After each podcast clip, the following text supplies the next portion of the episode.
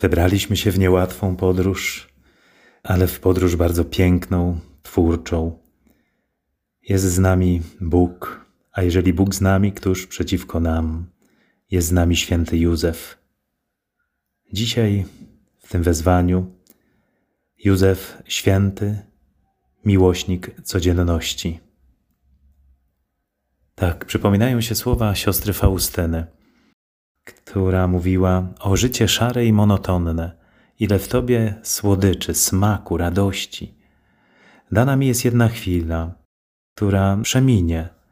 Bóg pieczętuje wszystko na wieczność, pieczęcią i zabiera tę chwilę, i ta chwila już nigdy nie wraca. Więc warto wykorzystać tą szarość i monotonność codzienności, aby w nią wlać Bożą obecność, Bożą moc, Boże światło. Tak wielu ludzi mówi, że nie widzi radości życia, nie widzi sensu życia, że szuka czegoś, miotają się, chcieliby czegoś więcej, czegoś innego. Nie potrafią odkryć piękna w szarości, w monotonii dni, gdy dzień do dnia podobny. A Józef Święty jest miłośnikiem codzienności.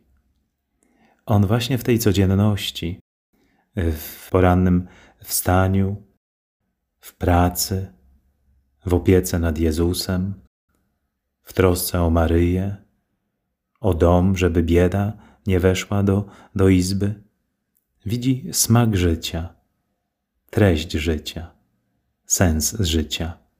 Ukochał to, co proste, to, co codzienne, to, co szare. I pozwolił Bogu nadać złoty blask tej codzienności i tej szarości. Oto dzisiaj dla nas otwiera się piękna przestrzeń i pytanie, może do Józefa skierowane. Józefie, miłośniku codzienności, pomóż nam odkryć blask tej codzienności, szarości, tej zwyczajności. Jak to uczynić?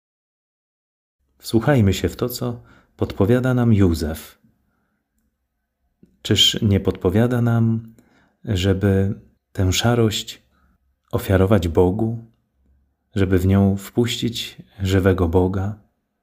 Jestem przekonany, że tam, gdzie wchodzi Bóg, wszystko nabiera nowego sensu, nowego blasku, nowego znaczenia. Może dzisiaj głównym problemem rodzin jest brak Boga.